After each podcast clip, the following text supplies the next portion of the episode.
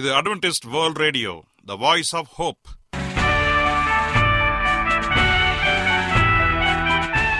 வணக்கம் அன்பான வானொலி நேயர்களே, உங்கள் அனைவரையும் கர்த்தராகிய ஆண்டவர் இயேசுவின் நாமத்திலே வாழ்த்தி எங்களது இன்றைய ஒளிபரப்பை கேட்க உங்களை அன்போடு வரவேற்கிறோம். பரலோக வாழ்க்கைக்கு வழிகாட்டக்கூடிய எங்களது ஒளிபரப்பில் இன்று இடம்பெற இருக்கும் நிகழ்ச்சிகள்: உடல் ஆரோக்கியத்தை குறித்த செய்திகள், ஆன்மீக சிந்தனைக்கான தேவ செய்திகள் மற்றும் காதுக்கு இனிய கீதங்கள். இன்றைய உலகில் வியாதிகளின் எண்ணிக்கையை கணக்கிட முடியாது.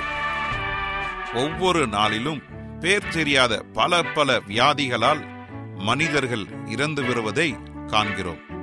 இந்த சூழ்நிலையில் நீங்கள் ஆரோக்கியமாக இருக்க வேண்டுமென நாங்கள் விரும்புகிறோம்.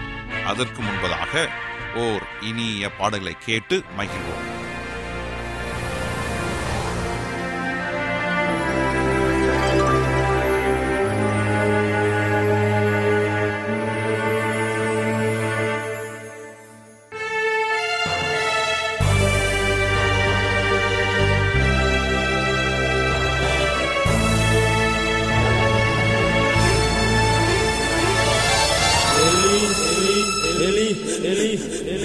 Sabakfani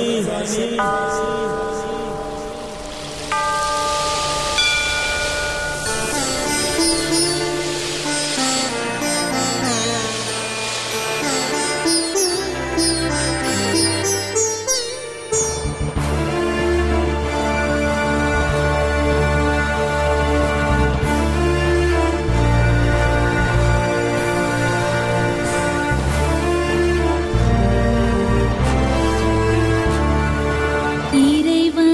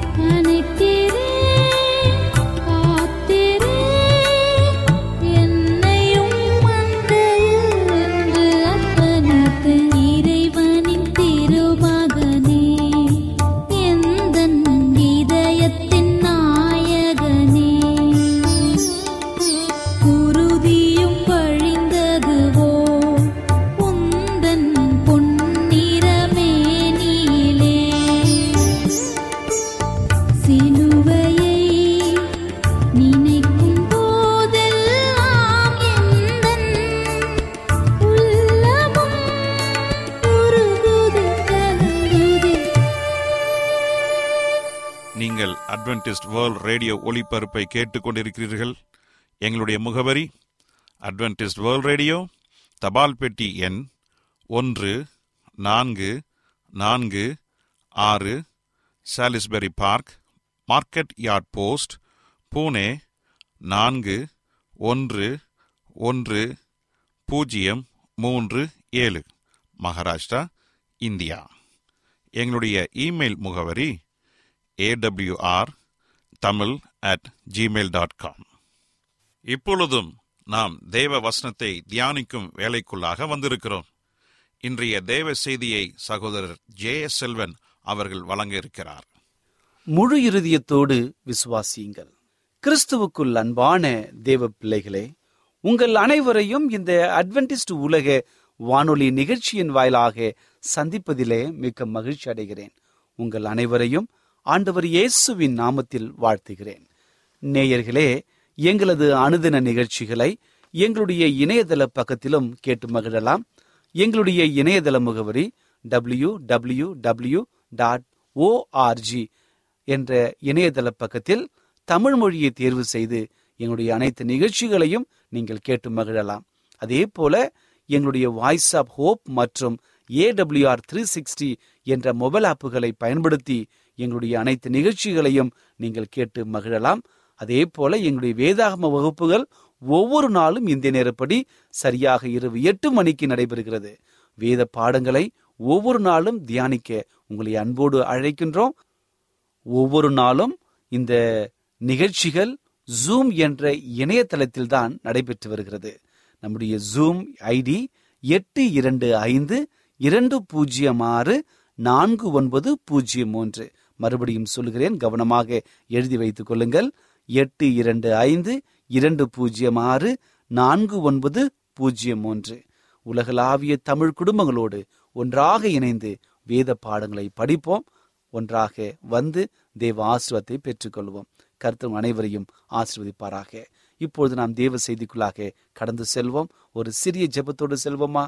கிருபையுள்ள நல்ல ஆண்டவரே, இந்த நல்ல வேலைக்காக நன்றி செலுத்துகிறோம். இந்த நாளிலே உம்முடைய வார்த்தைகளை குறித்து தியானிக்க போகிறோம். உம்முடைய ஆவினுடைய வழிநடத்தல் எங்களை வழிநடத்தி நல்ல சத்தியத்தை கேட்டு சமாதானத்தோடும் சந்தோஷத்தோடும் கடந்து போக நீர் கிருபை செய்யும்படியாக ஜெபிக்கிறேன். கேட்கிற யாவருக்கும் உம்முடைய வழிநடத்தலை க கற்றுக் கொடுக்கும்படியாக ஜெபிக்கிறேன். இயேசுவின் நாமத்தில் கேட்கிறோம் நல்ல பிதாவே, ஆமென். இன்றைய தியானத்திற்காக நாம் எடுத்துக்கொண்ட வேத பகுதி நீதிமொழிகள் மூன்றாம் அதிகாரம் ஐந்திலிருந்து ஆறு வரை இருக்கிற வசனங்கள். நீதிமொழிகள் மூன்றாம் அதிகாரம் ஐந்திலிருந்து ஆறு வரை இருக்கிற வசனங்கள் நான் வாசிக்கிறேன், கேளுங்கள். உன் சுய புத்தியின் மேல் சாயாமல் உன் முழு இருதயத்தோடும் கர்த்தரின் நம்பிக்கையாயிருந்து உன் வழிகளெல்லாம் அவரை நினைத்துக்கொள். அப்பொழுது அவர் உன் பாதையை செவைப்படுத்துவார். உன் சுய புத்தியின் மேல் சாயாமல் உன் முழு இருதயத்தோடும் கர்த்தரின் மேல் நம்பிக்கையாயிருந்து உன் வழிகளெல்லாம் அவரை நினைத்துக்கொள். அப்பொழுது அவர் உன் பாதைகளை செவைப்படுத்துவார். வாசிக்க கேட்ட இந்த வசனத்தை ஆண்டவர் ஆசீர்வதிப்பாராக. இங்கு வாசிக்கப்பட்ட இந்த வசனத்தில் சாலமன் ஞானி மிக அற்புதமான ஒரு ஆலோசனையை கொடுக்கிறார். நம்முடைய சுய புத்தியின் மேலே சாய வேண்டாம் என்று சொல்லி இன்றைக்கு வாழ்ந்து கொண்டிருக்கிற நாம் நம்முடைய வாழ்க்கையை சற்று யோசித்து பாருங்க. இன்றைக்கு நம்முடைய சிந்தனை, நம்முடைய நம்பிக்கை, நம்முடைய செயல்கள் யாரை முன் வைக்கின்றோம்? இன்னைக்கு அநேக வேலைகளில நாம் மனிதர்களாக இருக்கின்றோம், பலவீனர்களாக இருக்கின்றோம். நாம் அநேக காரியங்களை ஒரு காரியத்தை செய்யும் பொழுது, ஒரு தீர்மானத்தை எடுக்கும் பொழுது option A, option B, option C என்று சொல்லி இந்த மூன்று காரியங்களை வைக்கின்றோம். ஒருவேளை இந்த தீர்மானம் நிறைவேறாவிட்டால் அடுத்த தீர்மானம் ஒன்று காத்து கொண்டு இருக்கிறதாக நாம் வைப்போம். அதற்கு இன்னொன்றை நாம் வைத்திருப்போம். ஒன்றில் நான் தோல்வியடைந்தால் இன்னொன்று இருக்கிறது, அது தோல்வியடைந்தால் இன்னொன்று இருக்கிறது, எல்லாம் நன்மைக்கு எதுவாய் நடக்குது என்று சொல்லி ஒரு சில கூட்டத்தார் தன்னையே சார்ந்து தன்னுடைய சுயத்தை சார்ந்திருக்கிற அநேக அவலநிலை காணப்பட்டிருக்கிறது. இன்னைக்கு குடும்பங்களிலே பார்க்கும் பொழுது கணவன் மனைவி இந்த உறவுகளுக்கு இடையே அநேக தீர்மானங்கள் இருக்கிறது. ஒவ்வொரு தீர்மானத்திலும் நம்முடைய சிந்தனைகள், நம்முடைய செயல்கள் சுயத்தை சார்ந்ததாகவே இருக்கிறது. வேலை செய்கிற இடங்களிலும் கூட தீர்மானங்கள் சுயமாகவே சிந்தித்து எடுக்கிறார்கள். ஆனால் வேதாகமம் சொல்லுகிறது என்னவென்று சொன்னால், சுயத்தின் மேல் நாம் சாய வேண்டாம் என்று சொல்லி, எனக்கு தான் எல்லாம் தெரியும் என்று சொல்லி நம்முடைய வாழ்க்கையில அநேக காரியங்களை செய்வோம் என்று சொன்னால் அது கண்ணியை தான் வர வைக்கும். கண்ணி என்றால் அது மிகப்பெரிய பிரச்சனைக்குள்ளாக நம்மை வழிநடத்தக்கூடும். எடுக்கிற தீர்மானங்கள் தோற்று போய் போய்விட்டால் நாம் என்ன செய்வோம்? அதை தாங்குகிற பலத்தை நமக்கு ஆண்டவர் தான் கொடுக்க வேண்டும் என்று சொல்லி நான் கர்த்தருக்குள் காத்திருக்க வேண்டும். ஆண்டவருடைய வார்த்தை சொல்லுகிறது, உன்னை ஞானி என்று எண்ணாதே என்று சொல்லி வேதகம் தெளிவாக சொல்லுகிறது. நீதிமொழிகள் மூன்றாம் அதிகாரம் ஏழாவது வசனம், உன்னை ஞானி என்று எண்ணாதே, கர்த்தருக்கு பயந்து தீமையை விட்டு விலகு. ஒரு அற்புதமான ஒரு வசனம். முதலாவதாக, நாம் தான் சிறந்தவன், நான் எடுக்கிற ஒவ்வொரு முடிவுகளும் சரியான பாதையில் நடக்கிறது என்று சொல்லி நம்புவோம் என்று சொன்னால் நாம் வஞ்சிக்கப்பட்டு விட்டோம் என்றுதான் அர்த்தம். அதுதான் ஆண்டவருடைய வார்த்தை சொல்லுகிறது, உன்னை ஞானி என்று எண்ணாதே, என்றைக்குமே தீமையை விட்டு விலக வேண்டும், கர்த்தருக்கு பயப்பட வேண்டும். இப்படி பயந்திருப்போம் என்று சொன்னால் ஆண்டவர் மேல் நம்பிக்கை தானாகவே வரும். அதான் ஆறாவது வசனம் சொல்கிறது, உன் இருதயத்தின் உன் வழிகளெல்லாம் அவரை நினைத்துக்கொள், அப்பொழுது அவர் உன் பாதைகளை செவைப்படுத்துவார். உன் சுய புத்தியின் மேல் நீ சாய வேண்டாம், உன் முழு இருதயத்தோடு கர்த்தரை நம்பிக்கை வை என்று சொல்லி முழு இருதயத்தை ஆண்டவர் எதிர்பார்க்கிறார். இன்றைக்கு அரைகுறையாக நான் கிறிஸ்தவன் என்று சொல்லி அரைகுறையான ஒரு விசுவாசத்தை ஆண்டவர் எதிர்பார்க்கவில்லை. பரிபூர்ணத்தை எதிர்பார்க்கிற தேவன். ஏனென்று சொன்னார், அவர் பரிசுத்தர், நாமும் பரிசுத்தராய் இருக்க வேண்டும் என்று சொல்லி அவர் விரும்புகிறார். வேதவசனம் தெளிவாக சொல்கிறது, நான் பரிசுத்தர் ஆகையால் நீங்களும் பரிசுத்தமாய் இருங்கள் என்று சொன்ன தேவன் அதே போலதான் முழு நம்பிக்கையை எதிர்பார்க்கிறார். விசுவாசம் வைக்கிற விசுவாசம் முழுமையாக இருக்க வேண்டும். அரையும் குறையுமாக ஐம்பது சதவீதம் நாம் அங்கே வைத்துவிட்டு இன்னொரு ஐம்பது சதவீதம் மற்றத்தில் வைப்போம் என்று சொன்னால் அது முழுமை பெறாது. முழுமையான ஒரு விசுவாசம் பற்றுதல் வேண்டும் என்று சொல்லி வேதவாசன் நமக்கு தெளிவாக சொல்லுகிறது. உன் சுய புத்தியின் மேல் சாயாமல் உன் முழு இருதயத்தோடும் கர்த்தரின் நம்பிக்கையாயிருந்து முழு இருதயத்தோடு ஆண்டவரை நாம் நேசிக்க வேண்டும் என்று சொல்லி வேதவசனம் நமக்கு தெளிவாக சொல்லுகிறது. அப்படி என்றால் முழு இருதயம் என்று சொல்லும் பொழுது ஒரு மிகப்பெரிய ஒரு எடுத்துக்காட்டு சங்கீதகனை தாவீதை நாம் சொல்லலாம். சங்கீதகனை தாவீதனுடைய வாழ்க்கையில ஆண்டவரை போற்றி துதித்து அநேக சங்கீதங்கள்னாலே தேவனை மகிமைப்படுத்தின அன்பான ஒரு தேவ மனிதர். அவர் ஒவ்வொரு முறையும் வேத வசனங்களை படிக்கும் பொழுது நமக்கு தெளிவாக சொல்லுகிற வசனங்களை அவர் நமக்கு கொடுத்திருக்கிறார். எல்லோருக்குமே தெரிந்த ஒரு சங்கீதம், இருபத்தி மூன்றாவது சங்கீதம். கர்த்தர் என் மேய்ப்பராய் இருக்கிறார், நான் தாழ்ச்சி அடையேன். அவர் என்னை புல்லுள்ள இடங்களில் மேய்த்து அமர்ந்த தண்ணீரண்டில் என்னை கொண்டு போய் விடுகிறார். அவர் என் ஆத்துமாவை தேற்றி தம்முடைய நாமத்தின் நிமித்தம் என்னை நீதியின் பாதையில் நடத்துகிறார். நான் மரண இருளின் பள்ளத்தாக்கிலே நடந்தாலும் கூட தேவரீர் நீர் என்னோடு கூட இருக்கிறீர், நான் பயப்படேன் என்று சொல்லி அற்புதமான ஒரு சங்கீதத்தை அங்கே எழுதுகிறார். எனக்கு ஒத்தாசை வரும் பர்வதங்களுக்கு நேராக என் கண்களை ஏறெடுக்கிறேன் என்று சொல்லி வேத வசனம் தெளிவாக சொல்லுகிறது. குறிப்பாக இந்த இருபத்தி மூன்றாம் அதிகாரத்தை படிப்போம் என்று சொன்னால் முதலாவது வசனமே மிகப்பெரிய நம்பிக்கையை காட்டுகிறது. கர்த்தர் என் மேய்ப்பராய் இருக்கிறார். ஒரு அற்புதமான ஒரு காரியம், நான் தாழ்ச்சி அடையேன். ஒரு நண்பர் என்னிடத்தில் சொல்லும் பொழுது இந்த ஒரு சங்கீதத்தை இப்படியாக சொல்லுகிறார். ஆங்கிலத்தில் சொன்னார். அவர் சொல்லும் பொழுது, The Lord is my shepherd, that's all I want.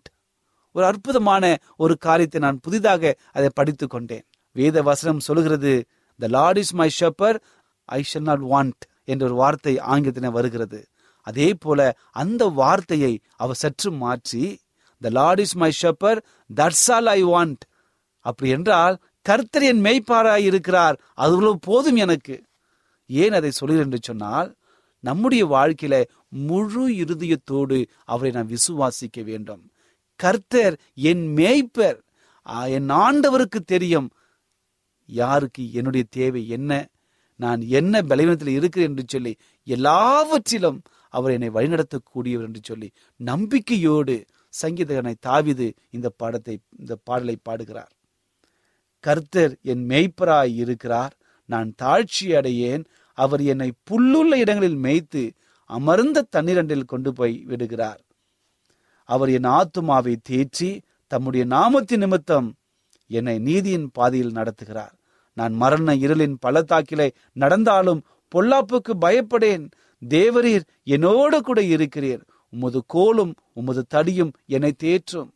என் சத்துருக்களுக்கு முன்பாக நீர் எனக்கு ஒரு பந்தியை ஆயத்தப்படுத்தி என் தலையை எண்ணெயினால் அபிஷேகம் பண்ணுகிறீர். என் பாத்திரம் நிரம்பி வழிகிறது. என் ஜீவன நாளெல்லாம் நன்மையும் கிருபையும் என்னை தொடரும். நான் கர்த்தருடைய வீட்டிலே நீடித்த நாட்களாய் நிலைத்திருப்பேன். ஒரு அற்புதமான ஒரு சங்கீதம். இந்த சங்கீதம் முழு இருதயத்தோடு கர்த்தரை சார்ந்திருப்பதற்கு ஒரு வெளிப்பாடாக இருக்கிறது. இதைதான் ஆண்டவர் எதிர்பார்க்கிறார். முழு இருதயத்தோடு, முழு சிந்தையோடு, முழு ஆத்துமாவோடு, முழு பலத்தோடு நாம் தேவனை அன்பு கூறுவோம் என்று சொன்னால் அவர் நமக்கு அவருடைய ரகசியத்தை வெளிப்படுத்துகிற தேவனாக இருக்கிறார். நீதிமொழிகளை படிக்கும் பொழுது அவர் சொல்லுகிற காரியம் என்று சொன்னால், உன்னை ஞானி என்று எண்ணி விடாதே, கர்த்தர் மேல் விசுவாசமாய் இரு, முழு நம்பிக்கையோடு இருக்க வேண்டும் என்று சொல்லி வேத வசனம் நமக்கு தெளிவாக சொல்லுகிறது. அது சொல்ல பிறகு இன்னொரு காரியம் சொல்லுகிறது, உன்னை ஞானி என்று எண்ணாதே, கர்த்தருக்கு பயந்து தீமையை விட்டு விலகு என்ற மிகப்பெரிய ஒரு காரியம் இங்கே கொடுக்கப்பட்டிருக்கிறது. இன்றைக்கு கர்த்தரை பற்றுகிற விசுவாசத்திற்கு தடையாக வருவது என்னவென்று சொன்னால் தீமையான காரியங்கள். இந்த தீமையான காரியங்களை விட்டு விலக வேண்டும். அப்படி என்றால் தீமையை விட்டு விலகுவது என்னது? நீதிமொழி எட்டாம் அதிகாரம் பதிமூன்றாம் வசனம் சொல்லுகிறது. நீதிமொழி எட்டு பதிமூன்று, தீமையை வெறுப்பதே கர்த்தருக்கு பயப்படுகிற பயம். இன்னைக்கு பொல்லாப்பை விட்டு விலகுவோம் என்று சொன்னால் அது தேவனுக்கு பயப்படுகிற பயத்தை காட்டுகிறது. இன்றைக்கு நம்முடைய வாழ்க்கையில முழு இருதயத்தோடு தேவனை சார்ந்திருப்பதற்கு, விசுவாசிப்பதற்கு கர்த்தருக்கு பயப்படுகிற பயம் அவசியமாக இருக்கிறது. இன்னைக்கு கர்த்தருக்கு பயப்படுகிற பயம் அதிகமான காரியம். தீமையான காரியங்களை விட்டு விலகுவோம் என்று சொன்னால், அந்த பொல்லாத காரியங்களுக்கு நாம் விலகுவோம் என்று சொன்னால் முழு இருதயத்தோடு அவரில் அன்பு கூறுவதற்கு சமமாக இருக்கிறது. அதன் ஞானி இங்கே சொல்லும் பொழுது நீதிமொழி எட்டு பதிமூணுல நாம் தொடர்ந்து படிப்போம் என்று சொன்னால், பெருமையையும் அகந்தையும் தீய வழியும் புரட்டு வாயையும் நான் வெறுக்கிறேன் என்று சொல்லி ஆண்டவர் அற்புதமான ஒரு காரியத்தை தேவதாசர் மூலமாக இங்கே கொடுக்கின்றார். யோபுவை குறித்து ஆண்டவர் சாட்சி சொல்லும் பொழுது ஒரு காரியத்தை சொல்லுகிறார். யோபுடைய குணாதிசயங்களை பட்டியலிட்டு காண்பிக்கிறார். அப்படி காண்பிக்கும் பொழுது ஒரு குணாதிசயம் உங்களையும் என்னையும் யோசித்து பார்க்கிறதாக இருக்கிறது. இன்னைக்கு முழு இருதயத்தோடு யோபு எப்படி ஆண்டவர் மேல் நம்பிக்கையாய் இருந்தார் என்று சொல்லி நாம் பார்க்கிறோம். யோபு ஒன்றாம் அதிகாரம் ஒன்றாம் வசனத்தை பாருங்க. ஊத்ஸ் தேசத்தில் யோபு என்னும் பேர் கொண்ட ஒரு மனுஷன் இருந்தான். அந்த மனுஷன் உத்தமனும் சன்மார்க்கனும் தேவனுக்கு பயந்து பொல்லாப்புக்கு விலகணுமாயிருந்தான். இங்கே ஆண்டவர் யோபுவை குறித்து சொல்லும் பொழுது தேவனுக்கு பயந்து பொல்லாப்பை விட்டு விலகுகிற மனுஷனாக இருந்தான். இதுதான் நீதிமொழிகளை படித்தோம். நீங்கள் நானும் தேவனுக்கு பயந்து தீமையான காரியத்தை விட்டு விலக வேண்டும். இதைதான் யோபு செய்தார். இதுதான் முழு இருதயத்தோடு ஆண்டவரை நாம் விசுவாசிப்பதற்கு அடையாளமாக இருக்கிறது. இதேதான் தேவ தாசர்கள் வேதாகமம் முழுவதும் தேவனுக்கு பயப்படுகிற பயத்தை குறித்து, பொல்லாப்பை விட்டு விலகுவதை குறித்து நமக்கு சொல்லியிருக்கிறார்கள். இன்றைக்கு ஒரு மனிதன் கிறிஸ்தவன் என்று சொன்னால் இந்த தீமையான காரியத்தை விட்டு விலக வேண்டும். எவைகள் தீமையான காரியங்கள்? ஆண்டவர் இயேசு கிறிஸ்து இந்த உலகத்தில் இருந்த பொழுது தீட்டு என்று இந்த காரியங்களை சொல்லுகிறார். வாயிலிருந்து புறப்பட்டு வருகிறது எல்லாம் அவனுடைய இருதயத்திலிருந்து புறப்பட்டு வருகிறது. இவைகள்தான் மனுஷனை தீட்டுப்படுத்துவதாக நாம் படிக்கிறோம். மத்திய எழுதின சுவிசேஷ புஸ்தகம் பதினைந்தாம் அதிகாரத்துல இந்த ஒரு சம்பவத்தை குறித்து அதிகமாக நாம் படிக்கின்றோம். எல்லோருக்குமே ஒரு தெரிந்த இந்த வசனங்கள் எதை எது என்று சொல்லி அநேக காரியங்கள் அங்கே ஆண்டவர் இயேசு கிறிஸ்து மிகப்பெரிய ஒரு ப பட்டியலிடுகிறார். பதினைந்தாம் அதிகாரம் மத்திய எழுதின சுவிசேஷ புஸ்தகம் பதினெட்டுல இருந்து நான் வாசிக்கிறேன் பாருங்க. வாயிலிருந்து புறப்படவைகள் மனுஷனுடைய இருதயத்திலிருந்து புறப்பட்டு வரும், அவைகளே மனுஷனை தீர்த்துப்படுத்தும். எப்படி எனில், இறுதியிலிருந்து பொல்லாத சிந்தனைகளும் கொலை பாதகங்களும் விபச்சாரங்களும் வேசித்தனங்களும் களவுகளும் பொய் சாட்சிகளும் தூஷணங்களும் புறப்பட்டு வரும். இவைகளே மனுஷனை தீட்டுப்படுத்தும். இந்த தீட்டான காரியங்கள் தான் தீமையான காரியங்கள். இந்த தீமையான காரியங்கள் இதை வெற்றி விலகுவோம் என்று சொன்னால் கர்த்தருக்கு பயப்பட பயத்தை நாம் வைத்திருக்கிறோம் என்று அர்த்தம். அப்போஸ்தலனாகிய பவுல் இந்த காரியத்தை குறித்து அதிகமாக இன்று பேசுகிறார். என்னென்று சொன்னால், அவர் கலாத்திற்கு எழுதும் பொழுது இந்த தீமையான காரியத்தை குறித்து மனுஷனுடைய சரீரத்தின் கிரியைகளாக அவர் அங்கே பாவித்து பேசுகிறார். மனுஷனுடைய கிரியைகள் என்ன என்று சொல்லி கலாத்தியர் ஐந்தாம் அதிகாரத்தை நாம் படிப்போம் என்று சொன்னால், அங்கு சரீரத்தினுடைய இச்சைகளை குறித்து அங்கே பேசுகிறார். இங்கே ஆண்டவர் இயேசு கிறிஸ்து சொன்ன அதே காரியங்களை மாம்சத்தின் கிரியைகளாக அங்கே சொல்லுகிறார். என்னவென்று சொன்னால், விபச்சாரம், வேசித்தனம், அசுத்தம், காமவிகாரம், விக்கிராராதனை, பில்லி சூனியம், பகைகள், விரோதங்கள், வைராக்கியங்கள், கோபங்கள், சண்டைகள், பிரிவினைகள், மார்க்க பேதங்கள், பொறாமைகள், கொலைகள், வெறிகள், களியாட்டுகள், இப்படிப்பட்டவைகள் தீர்த்துகளாக மாம்சத்தின் கிரியைகளாக பொல்லாப்பாக இருக்கிறது. இந்த பொல்லாப்பான காரியங்களை விட்டு விலகுவோம் என்று சொன்னால் ஆண்டவருக்கு முழு இதயத்தோடு நம்முடைய வாழ்க்கையை வருவதற்கு அவர் காத்து கொண்டிருக்கிறார். அதே போல அப்போஸ்தலனாகிய பவுல் தீமோத்தேயுக்கு எழுதும் பொழுது கடைசி காலத்தில் மக்கள் எப்படி இருப்பார் என்று சொல்லி இதே காரியத்தை இரண்டு தீமோத்தேயு மூன்றாம் அதிகாரம் ஒன்றிலிருந்து ஐந்து வரை இருக்கிற வசனத்தை வாசிப்போம் என்று சொன்னாலும் அங்கே இதே காரியத்தை மறுபடியும் மக்கள் கடைசி காலத்தில் இப்படிப்பட்ட குணங்களாக இருப்பார்கள் என்று சொல்லி அங்கே தெளிவாக சொல்லுகிறார்கள். ஆகவே என் அன்பு சகோதரனே சகோதரியே, ஆண்டவர் சொல்லுகிறார், விசுவாசம் உள்ளவர்களாய் இருங்கள் என்று சொல்லி. விசுவாசம் உள்ளவர்களாய் யாரெல்லாம் நிலைத்திருக்கிறார்களோ அவர்கள் பரலோகத்தில் ஆண்டவர் வரும்பொழுது அவருக்காக காத்திருக்கிற பிள்ளைகளாக நாம் இருப்போம். ஆகவே இந்த செய்தியை கேட்டுக்கொண்டிருக்கிற என் அன்பு சகோதரனே சகோதரியே, உங்கள் வாழ்க்கை எப்படி இருக்கிறது? உங்களுடைய உறவு எப்படி இருக்கிறது? நீங்கள் ஆண்டவரோடு வைத்திருக்கிற உறவு உண்மையுள்ளதாக இருக்கிறதா? கர்த்தருக்கு பயப்பட பயம் காணப்படுகிறதா? கர்த்தருக்கு எப்பொழுதும் நீங்கள் விசுவாசம் உள்ளவர்களாக இருக்கிறீர்களா என்று சொல்லி யோசித்து பாருங்கள். ஒருவேளை நம்முடைய வாழ்க்கை தேவனுக்கு விரோதமாக பாவ நிறைந்ததாக இருக்கலாம். அல்லது பாவியாக என்னை ஆண்டவர் மன்னிப்பாரா என்று சொல்லி பல கேள்விகளை கேட்டுக்கொண்டு குற்ற உணர்ச்சியோடு வாழ்ந்து கொண்டிருக்கலாம். ஆண்டவர் சொல்லுகிறார், என் மகனே, என் மகளே, நீ பயப்படாதே, நான் உன்னோடு கூட இருக்கிறேன், நான் உன்னை நேசிக்கிறேன், நீ என்ன பாவம் செய்திருந்தாலும் அதை மன்னிக்க காத்து கொண்டிருக்கிறேன், நீ செய்ய வேண்டியதெல்லாம் ஒன்றே ஒன்றுதான் என்று சொல்லி ஆண்டவர் இரு கரங்களையும் விரித்து ஒரு காரியத்தை சொல்லுகிறார். இரட்சகராகிய ஆண்டவர் இயேசு கிறிஸ்து விசுவாசி. நீ விசுவாசித்தால் நீ மட்டுமல்ல, உன்னுடைய வீட்டாரும் ரட்சிக்கப்படுவார்கள், உன்னுடைய சமுதாயமும் ரட்சிக்கப்படும். முழு இருதயத்தோடு, முழு பலத்தோடு, முழு ஆத்துமாவோடு தேவனுக்கு அன்பு கூறுங்கள், விசுவாசமாயிருங்கள். அப்படி இருக்கும் பொழுது ஆண்டோடைய வழிநடத்தல் உங்களை வந்து ஒரு அற்புதமான வாழ்க்கைக்கு உங்களை வழிநடத்தும். உங்கள் வாழ்க்கை அற்புதமாக மாறும் பொழுது உங்கள் துக்கம் சந்தோஷமாக மாறும், உங்கள் குடும்பம் சந்தோஷமாக மாறும், நீங்கள் வேலை செய்கிற இடம் சந்தோஷமான இடமாக மாறும். இப்படிப்பட்ட ஆசீர்வாதம் வருவதற்காக நாம் அனைவரும் காத்து நிற்கிறோம். அதை கொடுக்க ஆண்டவர் ஆயத்தமாக இருக்கிறார். ஆண்டவரை விசுவாசிப்போம், சமாதானத்தை ஏற்றுக்கொண்டு பரலோகத்துக்கு போக நாம் ஆயத்தப்படுவோம். கர்த்தர் நம் அனைவரையும் ஆசீர்வதிப்பாராக. ஜெபிப்போமா. கிருபையுள்ள நல்ல ஆண்டவரே, இந்த நல்ல வேலைக்காக உமக்கு நன்றி செலுத்துகிறோம். இந்த நாளிலே நல்ல ஒரு சத்தியத்தை கொடுத்தமைக்காக நன்றி தகப்பனே. முழு இருதயத்தோடு உம்மை நாங்கள் விசுவாசிக்க வேண்டும் என்ற மிகப்பெரிய செய்தியை கொடுத்தமைக்காக நன்றி ஆண்டவரே. உம்மை விசுவாசிப்பதற்கு அநேக வேலைகளில நாங்கள் பெருமையோடு, இன்னும் மேட்டிமையோடு சுற்றி கொண்டிருக்கிறோம் ஆண்டவரே. எங்களை ஞானி என்று எண்ணிக்கொண்டு சுயத்தின் மேல் நாங்கள் நாடிக்கொண்டிருக்கிறோம், நம்பிக்கை வைத்துக் கொண்டிருக்கிறோம். இந்த நாளிலே எங்கள் வாழ்க்கையை நோக்கு முன்பாக தாழ்த்துக்கிறோம். எங்களை மன்னிங்க தகப்பனே. பாவமான எல்லா காரியத்தை விட்டு விலகி கர்த்தருக்கு பயந்திருந்து உண்மை நாங்கள் விசுவாசிக்க வழிநடத்தும்படியாக ஆட்சேபிக்கிறோம். இந்த செய்தியை கேட்டுக்கொண்டிருக்கிற என் அன்பு சகோதரனையும் சகோதரியும் ஆசீர்வதிங்க. அவருடைய வாழ்க்கையில் காணப்படுகிற எல்லா வியாகுலங்களையும், போராட்டங்களையும், மனவேதனைகளையும், கடன் பிரச்சனைகளையும் நீங்கள் மாற்றுங்க. நல்ல சமாதானத்தையும் சந்தோஷத்தையும் கொடுத்து அவளை ஆசீர்வாதமாக வாழ நீ கிருபை செய்யும்படியாய் இயேசுவின் நாமத்தில் கேட்கிறோம் நல்ல பிதாவே, ஆமென்.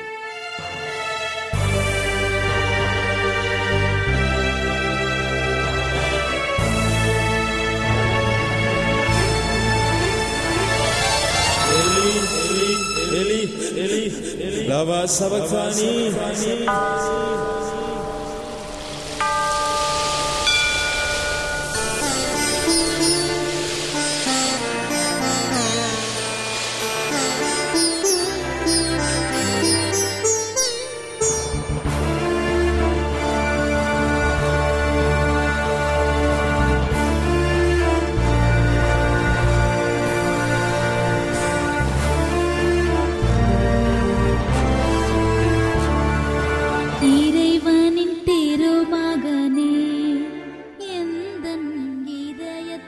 நேயர்களே, இன்றைய தேவ செய்தி உங்களுக்கு ஆசீர்வாதமாக இருந்திருக்கும் என்று நாங்கள் கர்த்தருக்குள் நம்புகிறோம். எங்களுடைய இன்றைய ஒளிபரப்பின் மூலமாக நீங்கள் கேட்டு பயனடைந்த நன்மைகளையும் சாட்சிகளையும் எங்களுடைய நிகழ்ச்சியை குறித்த உங்களுடைய கருத்துகளையும் விமர்சனங்களையும் எங்களுக்கு எழுதி அனுப்புமாறு உங்களை அன்புடன் வேண்டிக் கொள்கிறோம். எங்களுடைய முகவரி அட்வென்டிஸ்ட் வேர்ல்ட் ரேடியோ, தபால் பெட்டி எண் ஒன்று நான்கு நான்கு ஆறு, Salisbury Park, market yard post, Pune நான்கு ஒன்று ஒன்று பூஜ்ஜியம் மூன்று ஏழு, மகாராஷ்டிரா, இந்தியா. எங்களுடைய இமெயில் முகவரி A W R Tamil at Gmail dot com. இத்துடன் எங்களது இன்றைய ஒளிபரப்பு நிறைவு பெறுகிறது. மீண்டும் நாளைய தினம் இதே அலைவரிசையில் அரை மணி நேரம் முன்னதாக சந்திப்போம். கர்த்தர் தாமே உங்கள் அனைவரையும் ஆசீர்வதிப்பாராக. உங்களிடமிருந்து விடை பெறுவது ஆர். விக்டர் செல்வன்.